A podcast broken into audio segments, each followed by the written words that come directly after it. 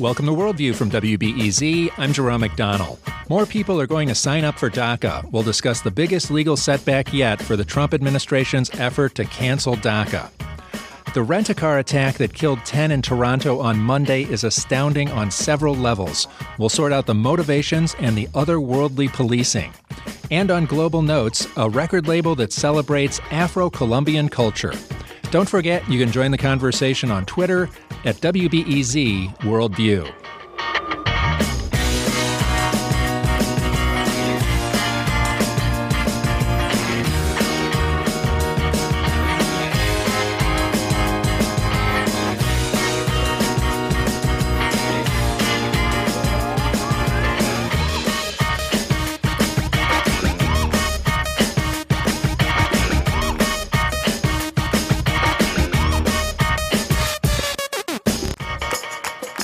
Yesterday, Judge John D. Bates said that the administration's decision to terminate the program Deferred Action for Childhood Arrivals, or DACA, was based on the virtually unexplained grounds that the program was unlawful. He then went further than other judges who have ruled the same and said that the government had 90 days to resume accepting new applications to the program.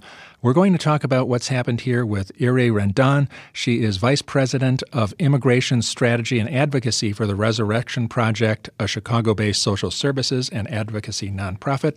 Thanks a lot for joining us, Ire.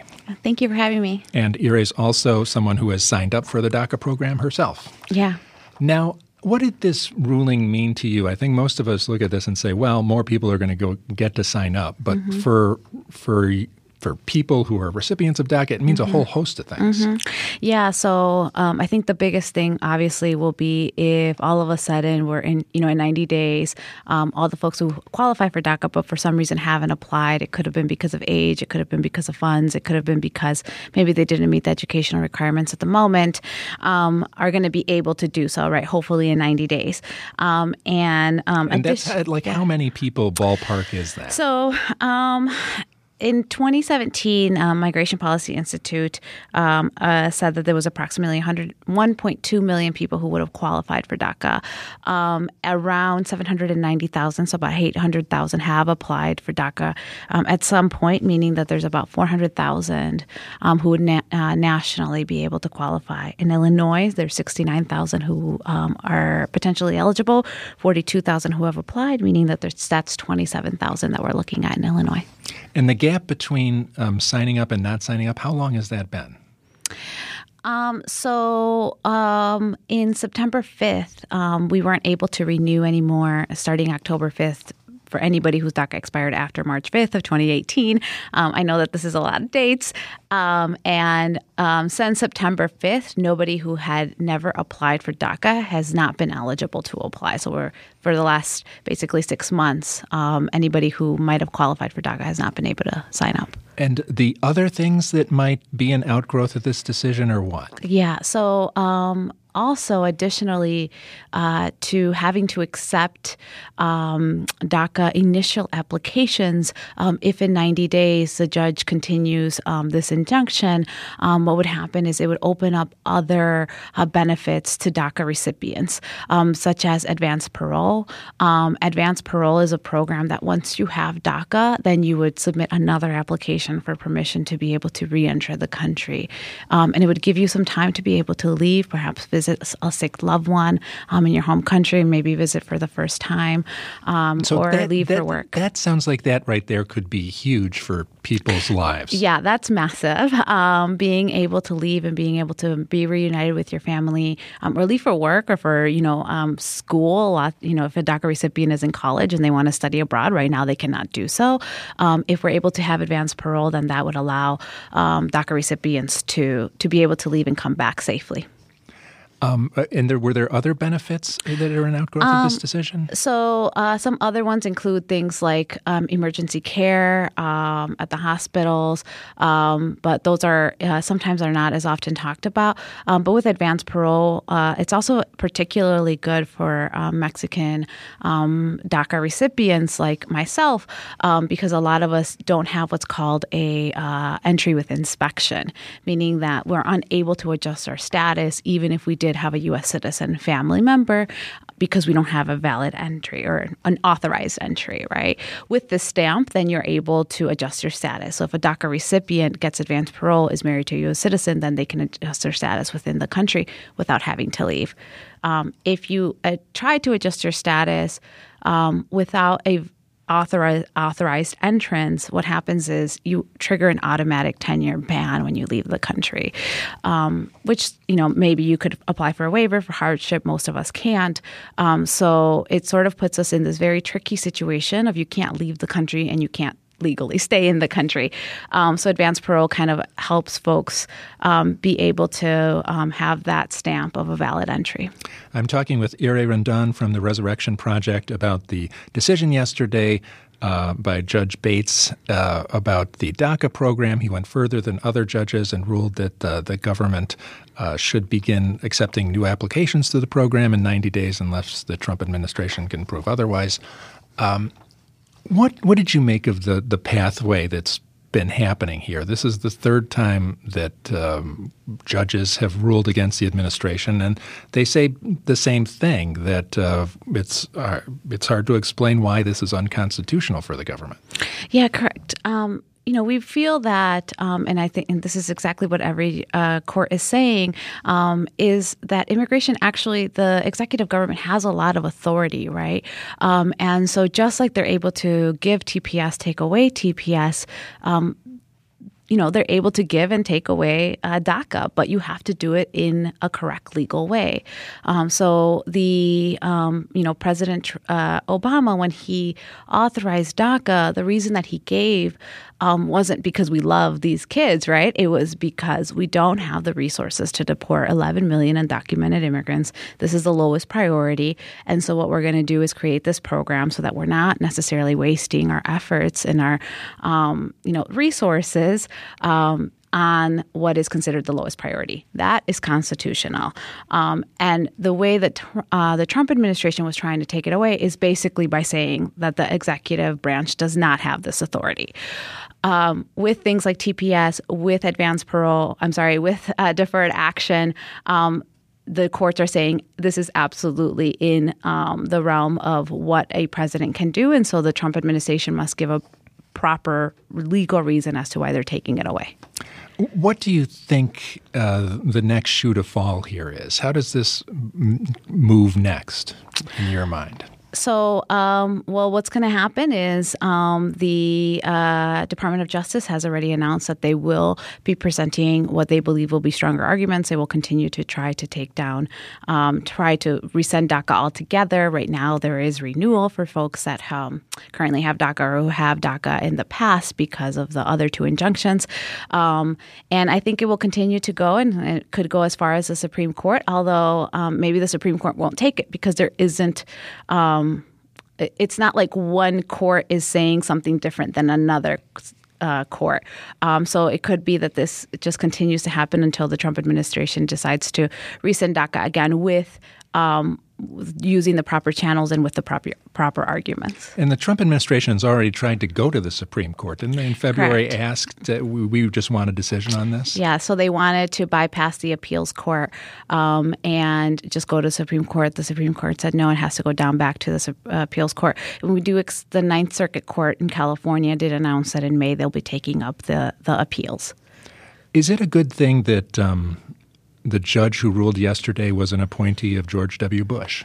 I think so. I think it shows that the courts, just like the Ninth Circuit Court, that is um, considered to be the most liberal court, um, to something that's much more of a moderate court um, judge, right, um, is saying exactly the same thing that DACA is constitutional and that the way that the Trump administration took it off is unconstitutional. And so um, I think it shows unity amongst the lower courts, and um, hopefully that means that that would sway the uh, whatever decision would come come out of the Supreme Court if that's where it ends up. Um, tell us a little bit about yourself. And uh, you are a person who has signed up for DACA. Um, when did you come to this country? How did yeah. it work out? Um, so I came to the U.S. when I was four years old um, to with my mom and my brother um, to be reunited with my dad, who came when I was eight months.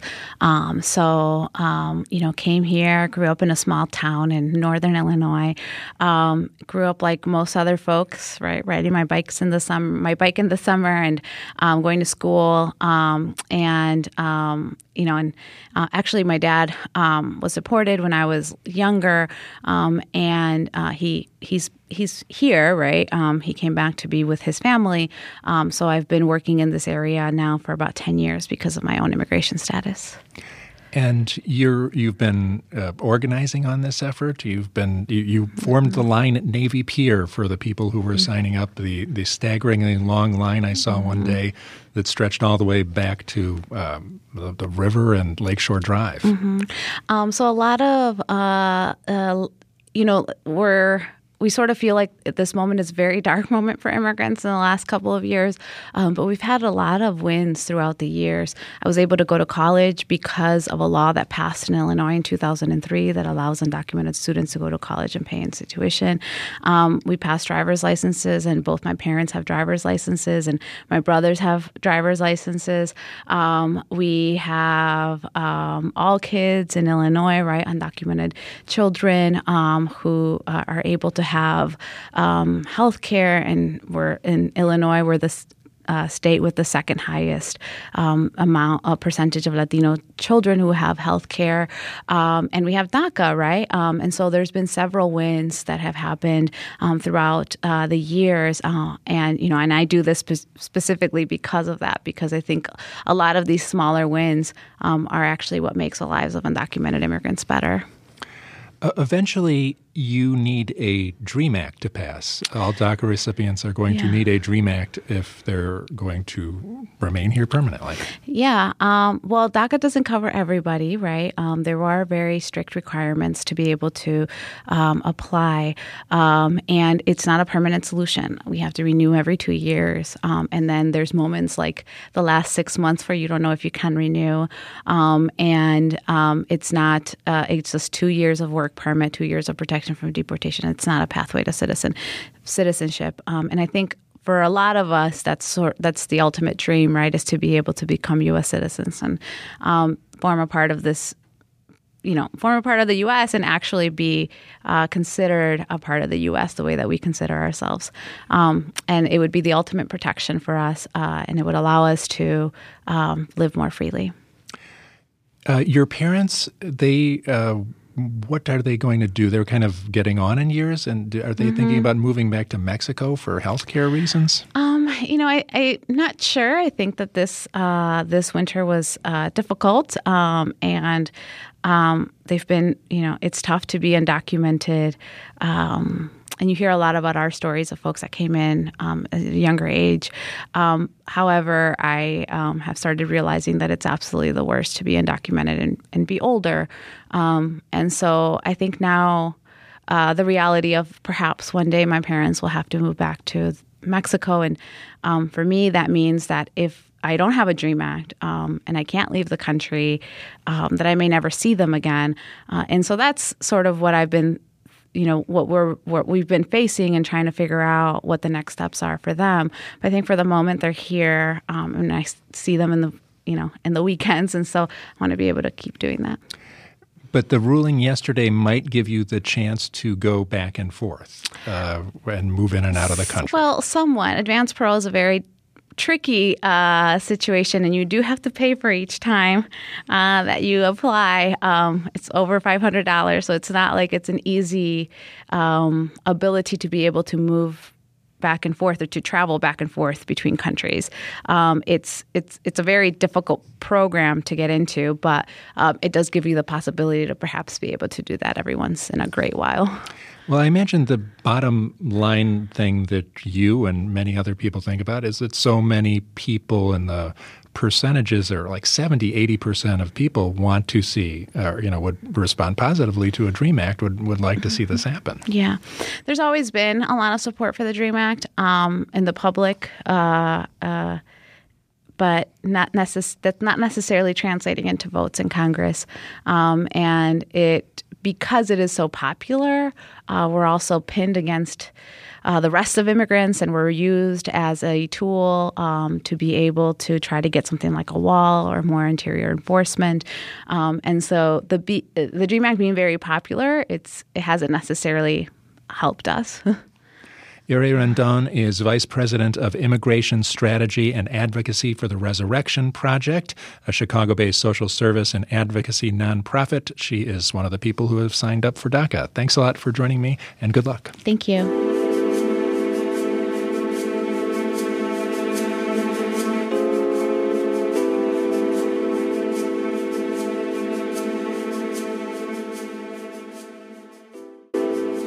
Coming up after the break, we'll talk about the rent a car attack that killed 10 in Toronto. I'm Jerome McDonnell. You're listening to Worldview on WBEZ.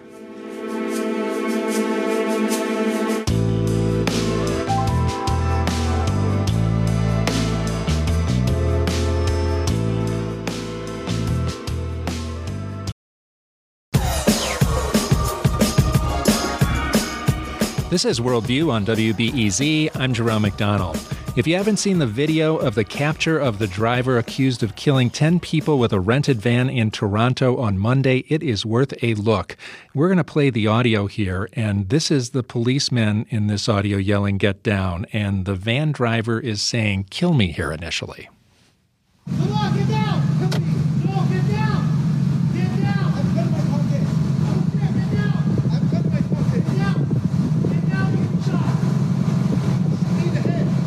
And towards the end there, the driver's saying, I've got a gun in my pocket, and the policeman says, I don't care.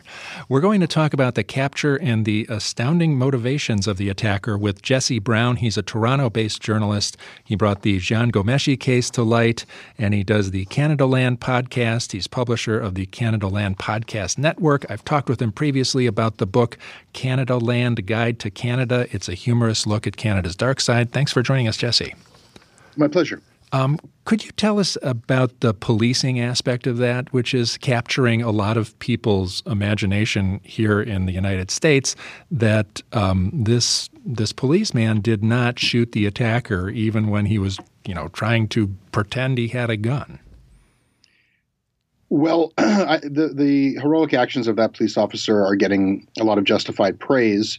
Um, I, I, will point out that he was doing his job um, as it was supposed to be done. We're, we're, surprised that he didn't do it incorrectly, uh, because so often that's the case, and and that's not simply something that happens um, elsewhere. In, in Canada, we have a number of occasions where police have shot and killed people who were not, in fact, brandishing weapons, people with mental disabilities.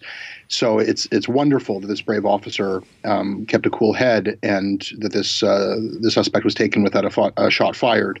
But that is how it's supposed to be. Uh, let's talk about the suspect himself. His name's Alek Min- Minassian, and uh, he is facing uh, 10 counts of first degree murder now. And uh, there, yesterday it came to light that there was a Facebook post that uh, seems to indicate he's a misogynist and associated with uh, alt right movements. Uh, can you explain what what that's about? Well, right at the time of the attack of the uh, this uh, sort of a, exactly at the same time. We'll figure out ex- uh, if there's a few minutes difference. A Facebook post from his account, it's been verified by Facebook as Alex Minassian's Facebook account, uh, is a, a, very cryptic message identifying himself as an incel, an involuntary celibate. And this is a uh, an online community of um, misogynistic um, men. Um, cis uh, cis men who um, feel that they are hard done by, that they are denied sex by women they call women Stacys and men Chads. And um, of course, the 2014 Isla Vista uh, massacre in the, in the United States um, by Elliot Rogers, somebody who identified as an involuntary celibate and incel, who's something of um, uh, I, I, guess, a martyr or a hero to these people. Though, like a lot of these sort of 4chan uh, troll based internet communities, there is a lot of I- irony, I think, and a lot of people who participate in it do so semi humorously, and then there are some people who take it very, very seriously. And Alek Minassian, who is somebody who uh, his mother in an earlier news report from years ago identified him as having Asperger's, uh, seems to be a high functioning autistic who had huge problems socializing and a fear of women. Um, he seems to have taken this misogynistic ideology very seriously. Now, he isn't the only one. Um, there was a case a year ago that's actually in court now that seems to be uh, tied to the same thing. Uh, if, if, you're speaking of uh, Alexandre Bissonnette, yes. Uh, yeah, this is uh, the young man who walked into a Quebec City mosque and shot six people dead while they were peacefully praying and injured a number of others. Um, he there's no link between him and the incel movement, but he was a uh, well-known troll online who was uh, very active in anti-feminist um, posting and also was a Trump supporter and was somebody who, above anyone else, followed um, the American. Uh, podcaster and column, uh, syndicated uh, columnist uh, Ben Shapiro from the Daily Wire, um, was also a fan of you know everyone from Tucker Carlson to Richard Spencer, the neo-Nazi, uh, Alex Jones. Uh, his his Twitter likes and and uh, online history reads like a who's who of uh, the alt right. Um, the ideologues and uh, propagandists. Well, what do you think is going on here? You've got uh, the, these two instances of people who were radicalized by kind of uh, U.S. events and uh, things that are happening with the alt right and and the U.S.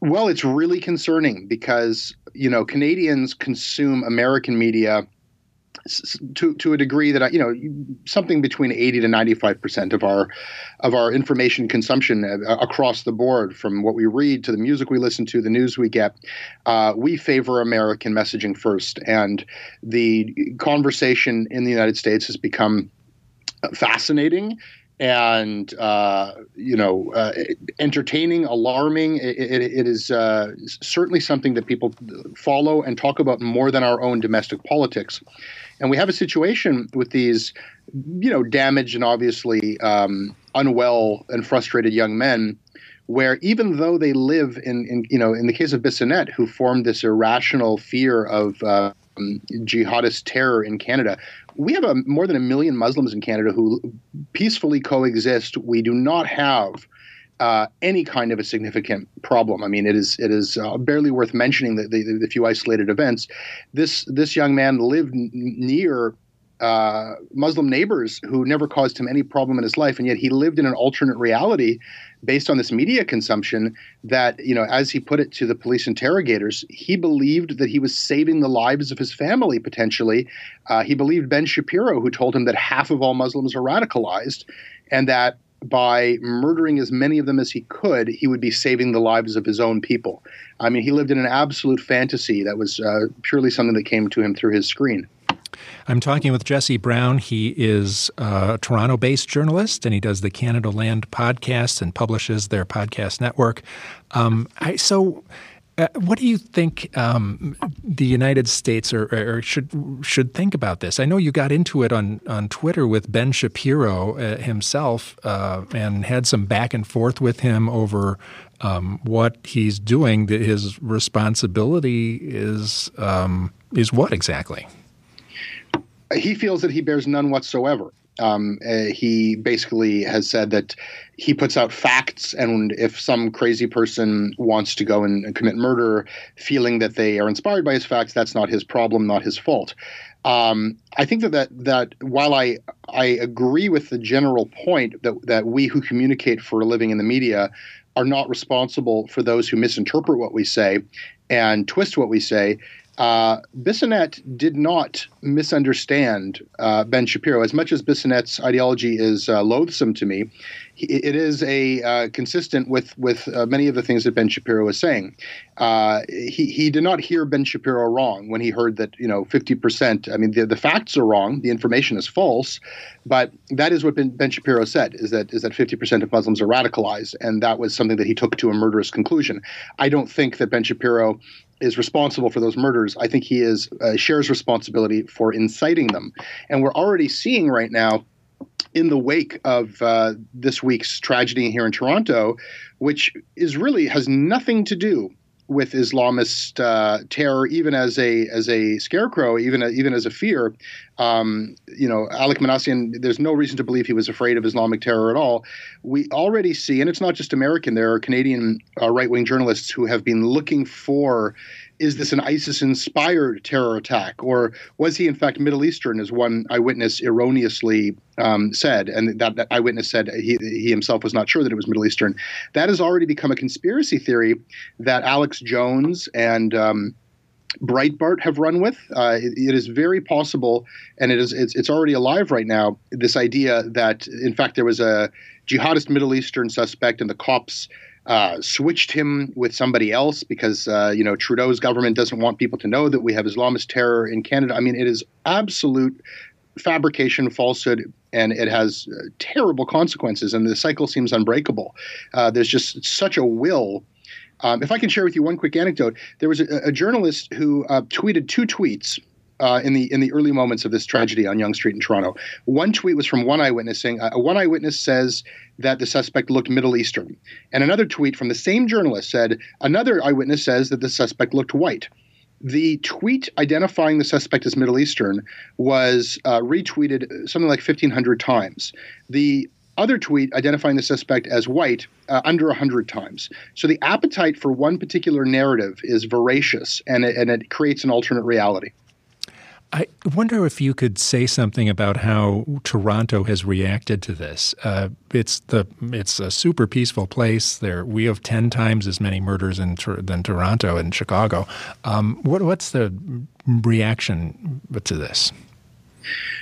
I mean, of course, people are rattled and traumatized, but uh, I think that the better side of most people in the city has won out, and. Uh, though some jumped to conclusions and perpetuated panic and divisiveness, uh, most people did not. And uh, I think hey. that you know I, I, am a frequent critic of uh, of Canada in many ways, and and uh, you know are f- first to point out the ways in which we are not always what we tell the world we are. Um, but I feel like our uh, greater angels won out in this, and, and that the city is uh, resilience and and um, uh, what what makes the city what it is is is consistent and is, uh, is, is, not damaged by this awful uh, occurrence. Jesse Brown's a Toronto based journalist, and he does the Canadaland podcast, publishes their podcast network. Thanks a lot for joining us and talking about the incident on Monday where 10 people were killed by a driver of a rented van in Toronto. Coming up after the break, we'll have global notes and we'll talk about Afro Colombian music. I'm Jerome McDonnell. You're listening to Worldview on WBEZ.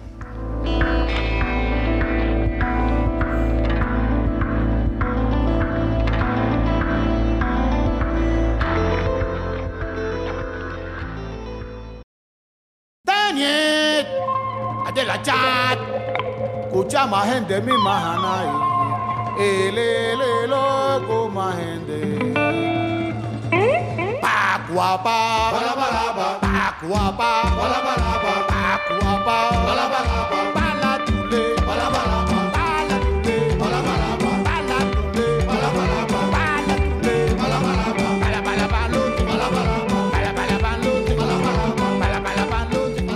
This is Worldview on WBEZ. I'm Jerome McDonnell. It's time for Global Notes, our look at international music. And we're going to talk about Afro Colombian music today with Lucas Silva. He is the founder of Palenque Records, and it's been promoting Afro Colombian music and culture since 1996. Lucas, thanks a lot for joining us from Bogota. Hello, how are you? Good. Why did you start Palenque Records? What was going on there in 1996 that you wanted to, to start uh, promoting Afro Colombian bands? Well, it just came by coincidence because I was living in France and uh, I came back to Colombia. I wanted to make a documentary movie on uh, cumbia music. Cumbia was not on top at this time in Cartagena. So uh, a friend of mine told me that uh, there was a new musical style which was really a ghetto music. Everybody was kind of afraid of this because it was a bit dangerous to approach. And so I got in touch with these uh, champetas musicians and I became completely fascinated about this movement it was uh, one of the most important moments in my life the first time I met this champeta. Explain what champeta means and why it was so dangerous to, to be involved with this ghetto music, because the music just sounds pretty fun. Yeah, champeta is a new Afro-Colombian style that has about 30 years old. It's a mix of Congolese uh, soukous, Nigerian high life, Afrobeat, South African modern pop music mixed with Afro-Colombian rhythms we can say it's a fusion between African pop music and Afro-Colombian traditional musical styles. So we started imitating African music and doing covers of African tunes from Congo, especially.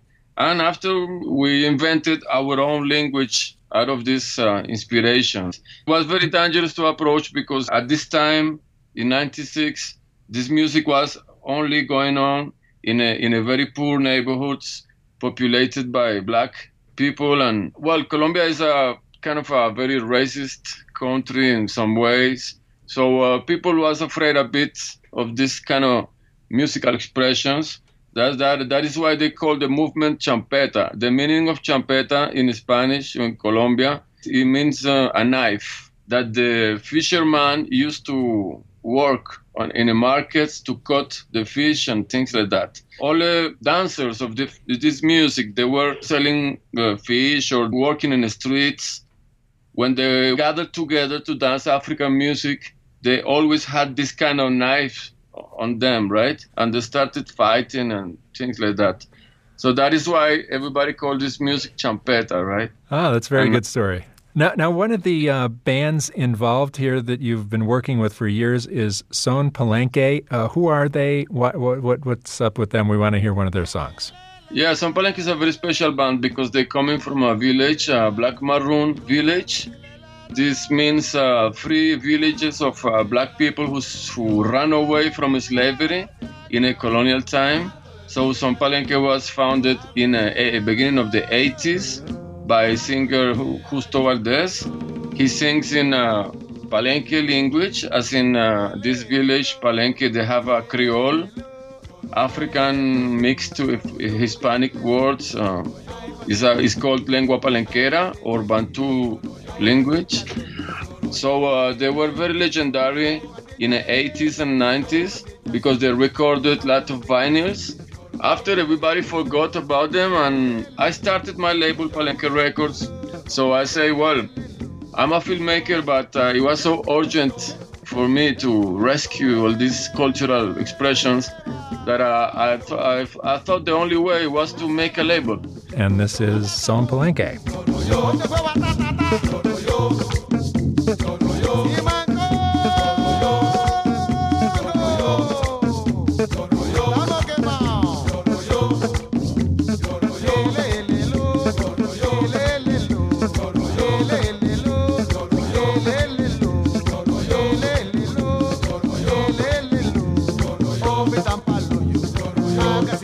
When we're talking about Palenque, it's a village, right? It's a village that was founded by freed slaves. Yeah, Palenque was founded in the 16th century, in the 17th century, sorry, and uh, the slave was called Benkos Biohó. He became uh, a legend today in the Afro-Colombian political movement because the legend says he was a kind of a king from Africa who came to Colombia as a slave, and uh, he ran away with a many black uh, slaves that running away with him. He found a place very far away from Cartagena to hide between mountains and jungle, and they hide from Spanish. And uh, so the Spanish sent sent lot of soldiers to kill them all, but they never could really get on get on them. So uh, finally, the king of Spain had to had to do a peace treaty.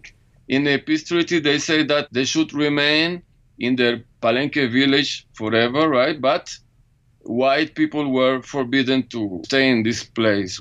So this village stayed in complete isolation for about three centuries, right? Because everybody was afraid of these black rebels, African rebels, and uh, that is why they preserved a lot of African heritage and they preserved also the language, the, this Palenque language, which is very strong until today. And it's also, they teach it in, in schools in Palenque. Anthropologists and linguists have done research about the origins, uh, the roots of Palenque language and Palenque traditions. And uh, it's a very strong connection with Congo and uh, Angola, especially.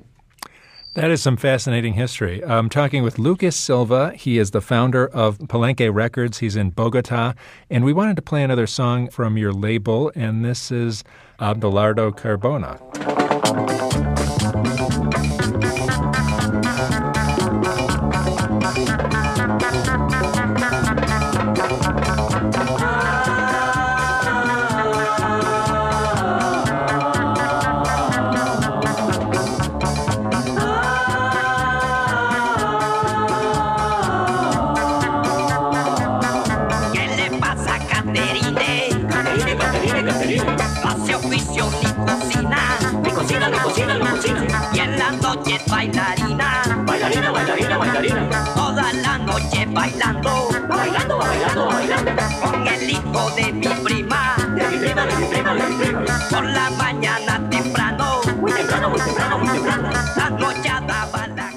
Is uh, really fun stuff. That's terrific and contemporary sounding. I, I can't believe he's 60 some years old. That's, uh, that's amazing.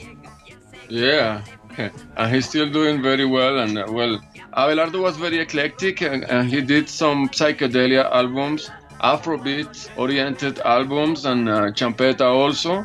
And he's my new artist. We were on tour in Europe, in France, just about one month ago. He's a very br- brilliant musician. That is why we are working on a new album with him. How typical is he of the people you're working with, the artists you're working with? Uh, it sounds like a lot there. You've got kind of a broad range of Afro-Colombian artists you work with. Uh, where do you find them? How do you how do you decide who to work with? Well, my work is really untypical. It's very complicated work I do because um, some of my artists I really find them in uh, very hard places. Well, some of them are very poor and some of them live very far away in a jungle. In some cases, and I have to really do long trips to find them. Colombia is a very big big country. We have a lot of jungle and Pacific coast, Caribbean coast, Amazon. We have the Andes mountain system and things. And well, it's very diverse. But my my artists, I found them uh, doing research about Afro uh, black culture in Colombia and asking uh, elders about the musicians, right, and looking for the people had never recorded in the past also in some cases they don't they, it's not music for business or for making money my work is just to help these people to come back to music again and bring it to the to the world because I would like to show in in, in, in worldwide that Colombia is a country with with a very important African heritage. Nobody talks about Colombia in this way that much, but uh, in Colombia we have about 10 million Afro-Colombian people, and I think this is very important, right? And that's a that's like a quarter of the population, and mostly is it along the Atlantic coast there where the African Afro Colombians are situated? Well, it used to be this way, but uh, as we had a war for about 50 years, so um, now Afro-Colombian population is everywhere in Colombia, not only in the Caribbean or Pacific coast.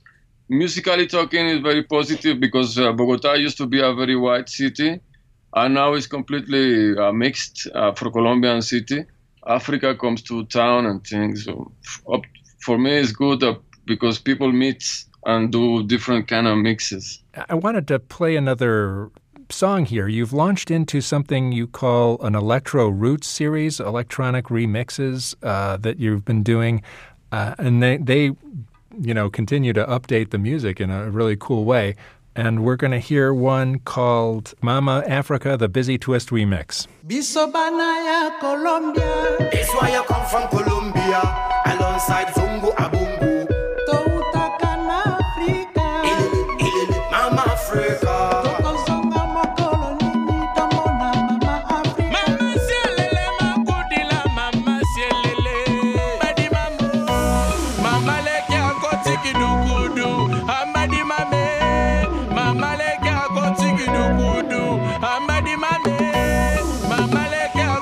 That's Mama Africa, the Busy Twist remix. We're listening to some of the offerings of Palenque Records and talking with the founder, Lucas Silva. He is in Bogota, Colombia. Uh, how well has your music been received inside and outside of Colombia? Well, at the beginning, it was a hard fight because uh, when I started talking about Champeta in 96 and everybody hated, I mean, everybody thought it was uh, music made by criminals, by dangerous people who was uh, just talking nonsense. But then I was living in France and uh, everybody liked it because they didn't have any kind of prejudice. They, they were not doing the, the kind of discrimination we, we have between ourselves in Colombia. I'm very happy that as, as time goes by, more people know about champeta, about Afro-Colombian music, not only cumbia or not only salsa or uh, all kind of style or this styles, but champeta or new musical rhythms as currulao and many others. Now every day is go better and better because people get more aware that uh, Colombia is also Africa. You know, it's not only narcos, it's not only coffee or drugs or things like that. It's it's more about cultural things. The next song we want to play is Sam Bingo. It is a Geko Jones remix. Uh, tell us something about that. Well, yes, uh, Sam Bingo is a track uh, from a very original band from Palenque called Estrellas del Caribe, which means Caribbean Stars. And uh, it's a band of uh, some old people in Palenque that I recorded in, in the 90s. And there is there is a New York DJ called Geko Jones. He did uh, this version, this remix. It's a group of friends in New York, many DJs who we did this record together called Palenque Records Remixed. We call it Electro Roots because you have electronical things put together put together with roots music or traditional styles. Let's hear uh, Sam Bingo, and here's the Geko Jones remix.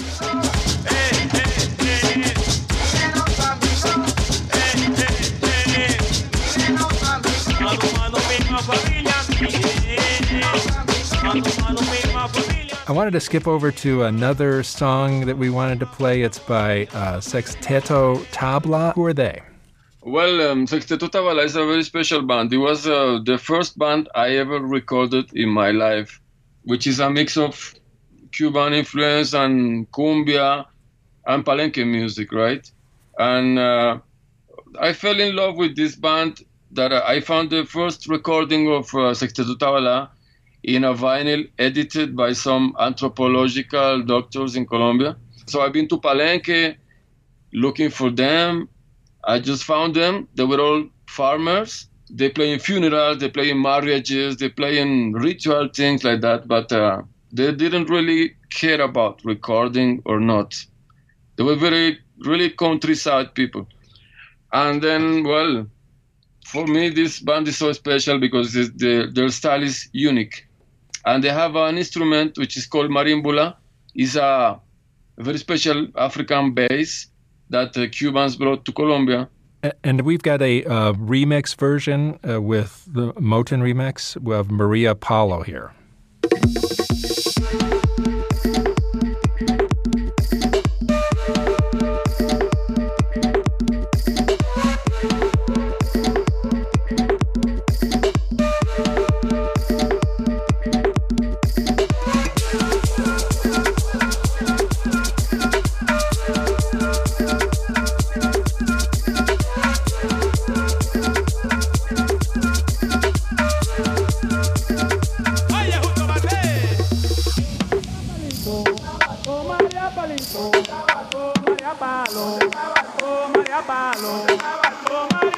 Palito.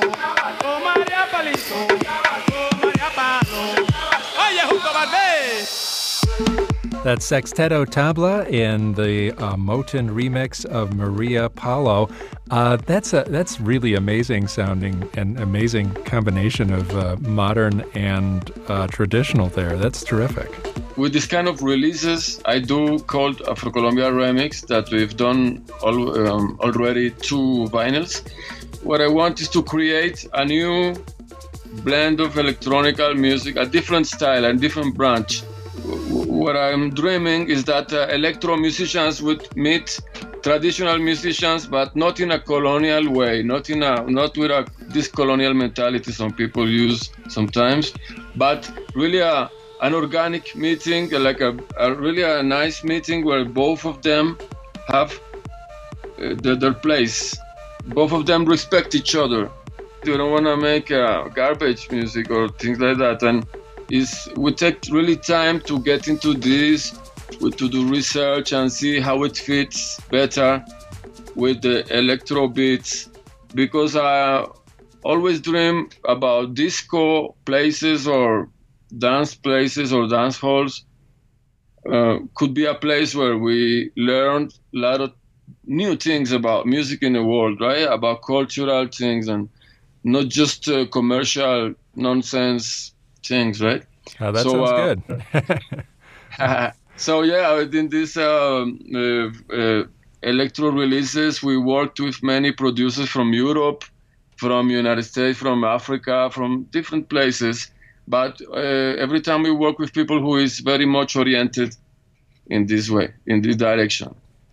Well, it sounds like you have found a fulfilling line of work and uh, are really doing something terrific, bringing Afro Colombian music to, to the world. Well, thanks a lot. I mean, I'm uh, I'm really happy every day I, of my life working on this purpose because Colombia is very rich culturally talking. It's too much. There is too much things to reveal, and uh, I don't have enough time just to reveal them all. So I have to choose some of them. But uh, for me, it's a historical time because now is a mm, very special time when you have old masters 70, 80 years old. They are about to die, and uh, before they die, I want to preserve their art. The youngest people can take it again, and so that this music wouldn't die, right? Because I can, I can kind of uh, make a list of the musical genres in a in African world or in Afro, in Afro Colombia, in, in in South America, in Black South America, many rhythms are about to die because of uh, reggaeton, modern music that nobody cares about the past and the traditions.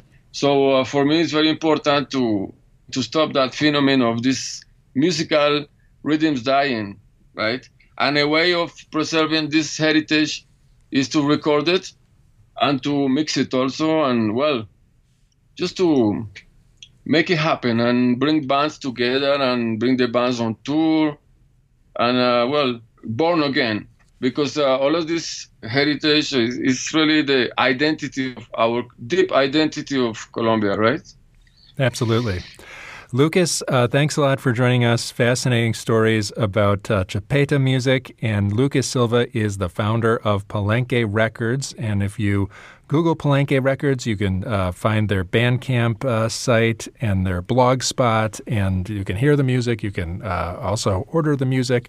Thanks a lot for joining us, Lucas.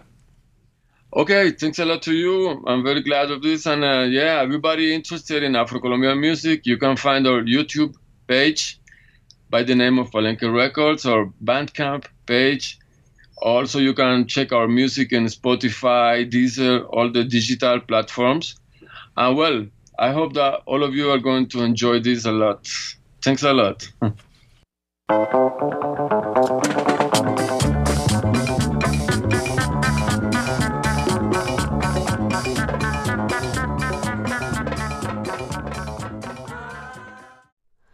Hi, it's Terry Gross, the host of Fresh Air. We bring you in depth, long form interviews with actors, directors, musicians, authors, journalists, and more. Listen to our Peabody Award winning Fresh Air podcast from WHYY and NPR.